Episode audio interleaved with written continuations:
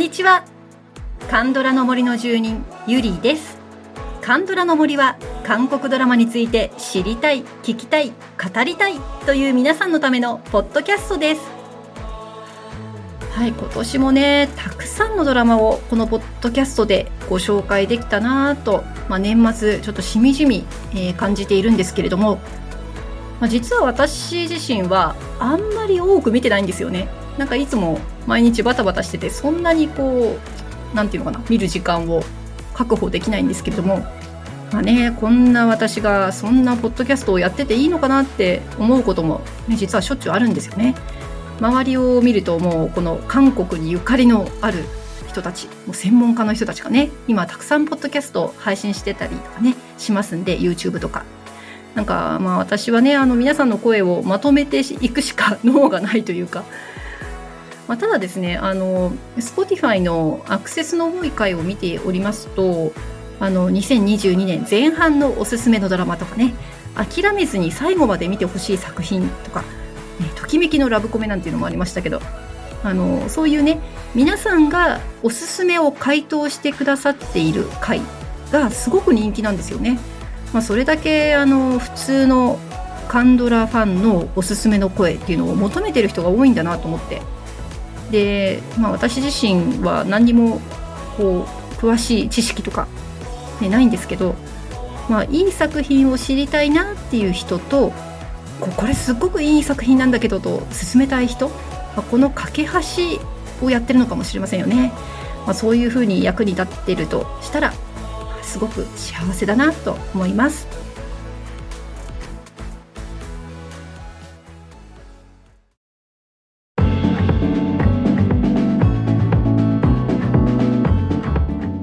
えー、今日は2022年放送の素晴らしかった韓国ドラマを教えてくださいの特集の後編となります。はい、あの、前半はね、ちょっとコメントが少なかったんだけれどもという、まあ、お一人お二人からいただいた作品についてご紹介させていただきましたけれども、はい、えっ、ー、と、今回はですね、コメントの多い作品となります。じゃあ早速行きましょうね。はい、えっ、ー、と、まずはですね、えー、4人の方からコメントをいただいた作品をご紹介していきます。えー、25、21です。いや、懐かしいな、もうすでに懐かしいと思ってる方いっぱいいらっしゃると思いますけれども。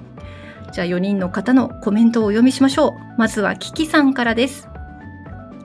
ヒドとイジンの関係が最後までハラハラしながら見ていましたが、自分の青春とリンクして見てましたね。はい、次はちかさんから。唯一最終回を見た直後に感想文を書いた作品です。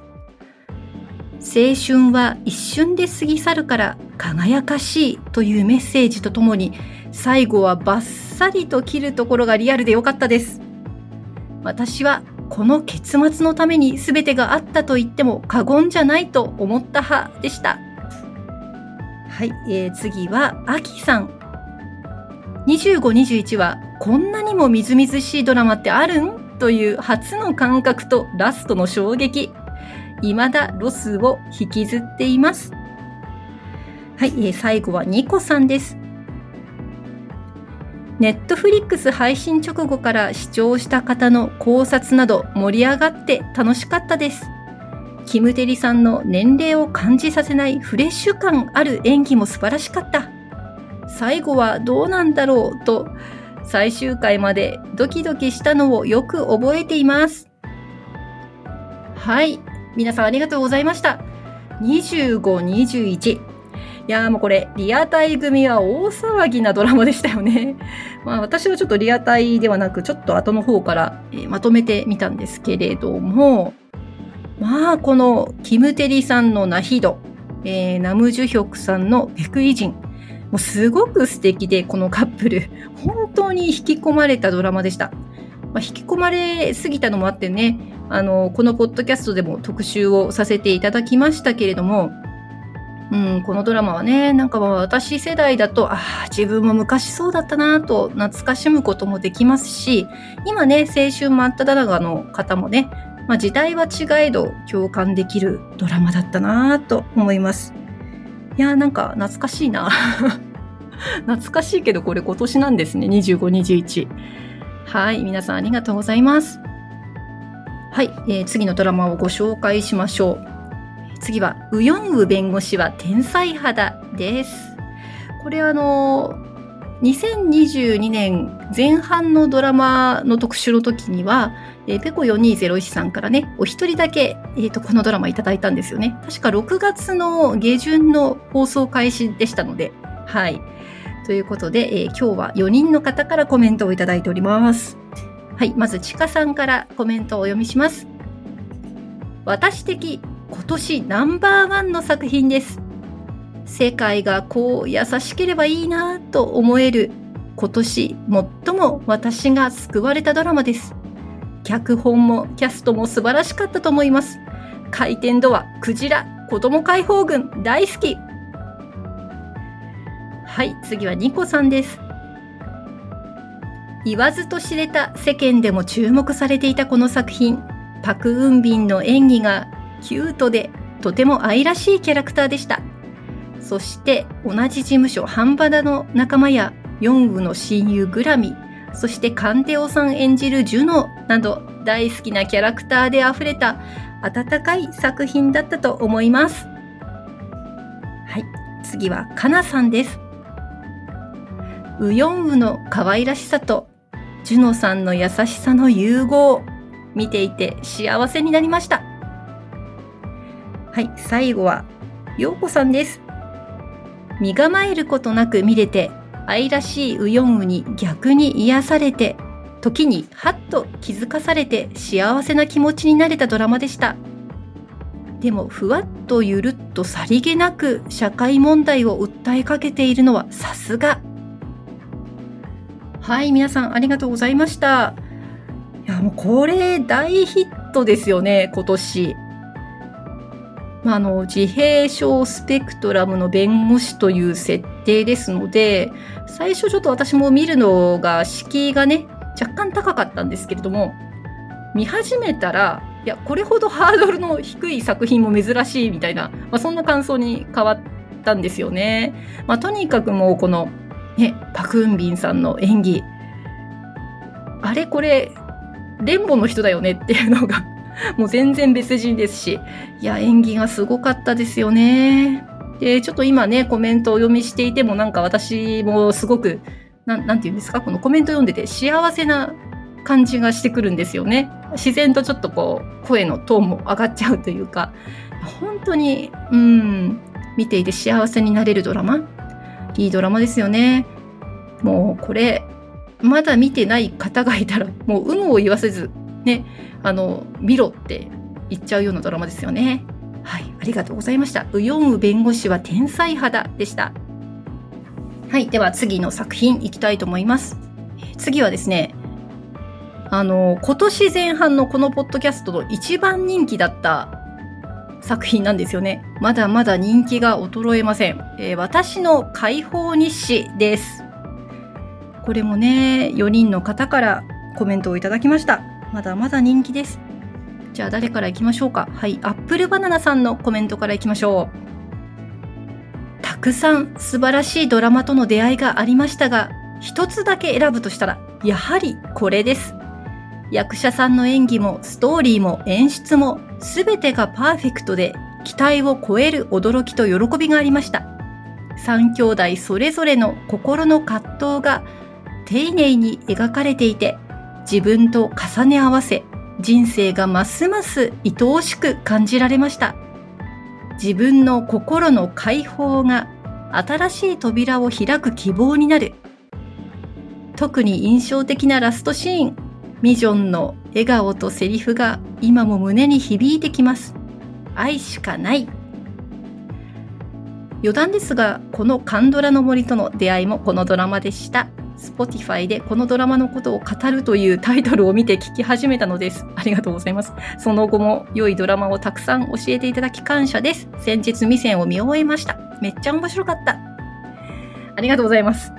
もう私も、あの、アップルバナナさんにね、あの、この解放日誌を通して出会えて、出会えてっていうか、まだ、あの、直接はお会いしておりませんけれど、よかったなと思ってます。はい、えー、ではお次の方のコメントいきましょう。えー、お次はですね、南さんですね。誰もが抱いていそうな世間からの抑圧だったり、閉塞感がリアルに描かれており、そこから解き放たれたく奮闘していく三兄弟に、えー、とても共感し、その中にクッシーという謎の男性が絶妙なスパイスになっていることで飽きさせない展開に見応えありでした。私の人生ドラマの一つになりました。はい、次はキッピスさんです。人生ってこうやって続くんだよね、と腹落ちしたところ、メインの話以外にも、50になっても13歳の時のままよ、といった脇役の発言など、いちいち刺さる次のドラマを見ようとなかなか思えない独特の後味があります。三兄弟もクさんもヒョダも大好き。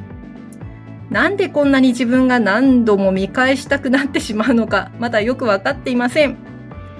OST がどれも良いのも素晴らしさを引き立てています。聞くだけで場面が思い浮かぶ。同じ糸の場面で同じ OST が流れる。賛美歌的なものなど軽やかにストーリーに絡んでいく感じがとてもたまらないです。しつこい書き込み失礼しました。キーピーさんありがとうございます。2回送ってくださったんですよね。追加もね、含めて。はい、ありがとうございます。はい、えー、解放日誌の最後のコメントは、ゆきさんですね。こんなドラマを待っていたとなった人には一過性ではない感動とパーソナルな気づきをもたらす作品。心または魂をわしづかみにされるのか何周も視聴を繰り返すこと受け合いです。あと多分孫ソックにはまります。このドラマでしか埋められない場所が自分の中にあったなとまで思えるかもしれないので念のため見てほしい作品です。とんでもないことの多すぎた2022年ですが一人の人間として私の2022年は私の解放日誌優勝です。優勝ときましたね、ゆきさん。優勝。いや、私もそうだな、もう、私も多分ね、2022年この作品が優勝だと思ってます。自分にとってね。はい、あの、ゆきさん、私へのメッセージもいっぱい書いていただいてありがとうございます。嬉しく読ませていただきました。ね、この作品は私がかなりハマったので、はい、あの、皆さんもコメントで書いてくださってましたけども、なぜか何回も見たくなっちゃうんですよね。なので私も何周したんだっけ ?3 周したのかな？うん。ねその、そのおかげで、ポッドキャストもですね、あの、4回にわたって特集させてもらって、でね、あの、これをきっかけに出会った、あの、このポッドキャストと出会った方もいたみたいで、それはすごくね、嬉しかったことでした。で、ちなみに、あの、Spotify のね、今年のアクセス数を見てみますと、あの、作品だけを取り上げた回で、やっぱりダントツでしたね。この私の解放日誌の回が、すごくアクセスが多かったです。まあ、それだけこの作品が、もうみんなの感想が気になるっていうか、共感したいとかね、そういう、なんて言うんでしょう、ニーズが多かったというか、うん。まあ、そんななこれ何なんだろうね。あの、本当に不思議なドラマだったなと思います。はい。私の解放日誌でした。はい。えーとですね、なんと、もうラストの作品になっちゃうんですよ。はい。ということで、えー、今回のラストの作品は、もうダントツコメントが多かったんですよね。7人の方からコメントいただきました。冠婚です。はい、えー、7人、7人紹介しますよ。頑張って。えー、まずはともりんさんから。展開がスピーディーで1話から世界観に引き込まれました。架空の世界のファンタジー時代劇。だけど主人公、ヒロインの関係、感情の変化がきめ細かく描かれている上に、女性術師が師匠になるという今時なスタイル。剣使い、術、かっこ水を集めて武器のように使う初行、サイコキネシス、読みにくい、サイコキネシスや気を送り合う念力。ここ、ヒロインとでなく、ブロマンスで表現してくれて、しかも敵対しているセジャと、えー、コメディも入っているという主人公だけではないサイドのロマンスもいついくつか出てきて、つい応援したくなります。いや、ともりさん、語りたい感じですね、これも。主役はイジェウクとチョン・ソミン。演技がとってもいいんです。お互いのツンデレ加減も、まだ見てない方はぜひおすすめです。12月10日から冠婚2が始まります。主役たちが大ピンチで幕を閉じた1シーズン目、どういう展開が待っているのか、ハッピーエンドがあり得るのか、超期待はい、えー、次はキキさんですね。キキさんのコメントいきます。ウフがどんどんかっこよくなってきましたよね。10日からシーズン2が始まるので、楽しみで、楽しみで待ちきれません。はい、えー、次の方、うるちゃん。文句なしエンタメの極致。次が楽しみで仕方なかった。はい、次はプーニャンさんです。冠婚は主役のイジェウクさんとチョン・ソミンさんのケミが素晴らしかった。また脇役も個性的な役者さんが多くて楽しめました。はい、次はアキさん。冠婚は若手主演陣たちとの熱演とバランスとイジェウク君若干24歳にしての俳優の才能を爆発させているところ。はい、えー、次はウッキーさんです。韓国刺激版のハリー・ポッターと言ったら分かりやすいかも。ハリー・ポッターなのか？そうか。ファンタジーという言葉でまとめられないかな？こちらも新しいと感じた作品です。もう悪役もすべて愛おしい作品です。はい、えー、そして冠婚の最後のコメントは、ようこさんです。ついに先日シーズン2が始まりました。架空の国のお話です。CG が素晴らしいです。イジェウクのトリョニンが可愛くてかっこよくてコミカルなのにシリアスでそのバランスが良いです。一回しか見れてないのでうまく表現できないけど、シーズン2を見たら一から見直したくなったので見直します。いやー、ありがとうございました、皆さん。7人の皆さん。えー、暑いです。暑いです、冠婚。コメントが。あの、シーズン1からね、割と間を空けずにシーズン2来ましたよね。はい。あのまあ、シーズン1が終わる頃に一回見ようかなと私も思ったんですけど、なんか2が結構ちょっとで来るっていうのを、数ヶ月で来るというのを聞いて、うん、まだ温めてました。なので、えっ、と、そろそろですね。まあ、今ちょっと別の見てるんで、それが終わったら、シーズン1から開封していきたいと思ってます。いやもうね、この皆さんからの すごい熱いコメントで、この冠婚はもう絶対見なきゃなと思いました。ねファンタジーなんですね。なんかハリー・ポッターに例えたウッキーさんもいらっしゃいましたけど、ハリー・ポッターか。ちょっとね、あの、だんだん混乱してきてますけど、いやいやいやいや、一体どんなストーリーなんだろうと思いながら。いや、これすごく楽しみですね。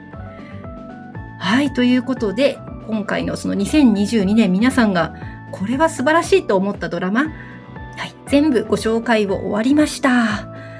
いやー、後半ね、ちょっと作品数少なかったですけれども、あの、コメントが多かったのでね、まあ、4作品、えー、後半は紹介させていただきました。うん。あのー、まあ、4作品、ちょっと作、作品の数としては少ないように見えますけれども、ただそれだけ、もうこのドラマたちは外せないっていうのがこの4つだと思うんですよね。まあ、私はあの、冠婚だけ見てませんので、うん。あと冠婚を見たらこの4作品制覇ということになりますけれども。はい、皆さんもぜひこの後半の4作品はまだご覧になってないものがあったらぜひ見てください。はい、ということで前後編にわたっていかがでしたでしょうか？あの、皆さんからはね、たくさんのコメントをお寄せいただきまして、本当にありがとうございました。いやー、なんか、やっぱり皆さんからね、こうやって声を届けていただくと、ああ、これも見たい、あれも見たいっていつも思うんですよね。本当に皆さんあの表現がお上手で、なんて言うんだろう。みんなコピーライターって ちょっと思っちゃいます。はい、ありがとうございました。えー、それでは Spotify Music Plus トークバージョンでお聴きの方には OST を1曲お届けいたします。はい、えー、後半熱量の高かった冠婚からです。傷は美しい痕跡になってお聴きくださ。い、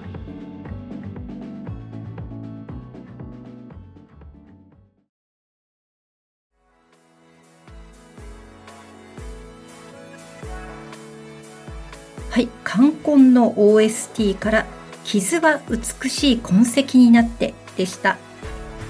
きっとね、このドラマを見たら、この曲を聴くとなんか、こう、心がね、盛り上がるんでしょうね。もう私も早く見ないといけませんね。はい、ぜひ Spotify で Music Plus Talk バージョンをお聴きください。プレミアム契約の方は最後まで、フリーの方は30秒までお聴きいただけます。さあ、まあ、もう年の瀬も押し迫ってきておりますが、年内にはもう一回配信できたらなって思ってます。まあちょっと私のことなんでね、まだわかんないんですけれども、あの、ノー台本で挑む適当な回になると思いますが、ちょっとやってみようかなと思っています。まあね、また来年も自分のペースで楽しい企画をお届けできたらなって思っておりますので、よろしくお願いいたします。はい。ということで番組のご感想もぜひお送りください。LINE 公式アカウントにご登録いただければ、配信もアンケートの通知も逃さず受け取れます。感想もすぐに送れます。Twitter、Instagram、Facebook でご案内しておりますので、ぜひご登録をよろしくお願いいたします。それでは、今日もお聴きいただきありがとうございました。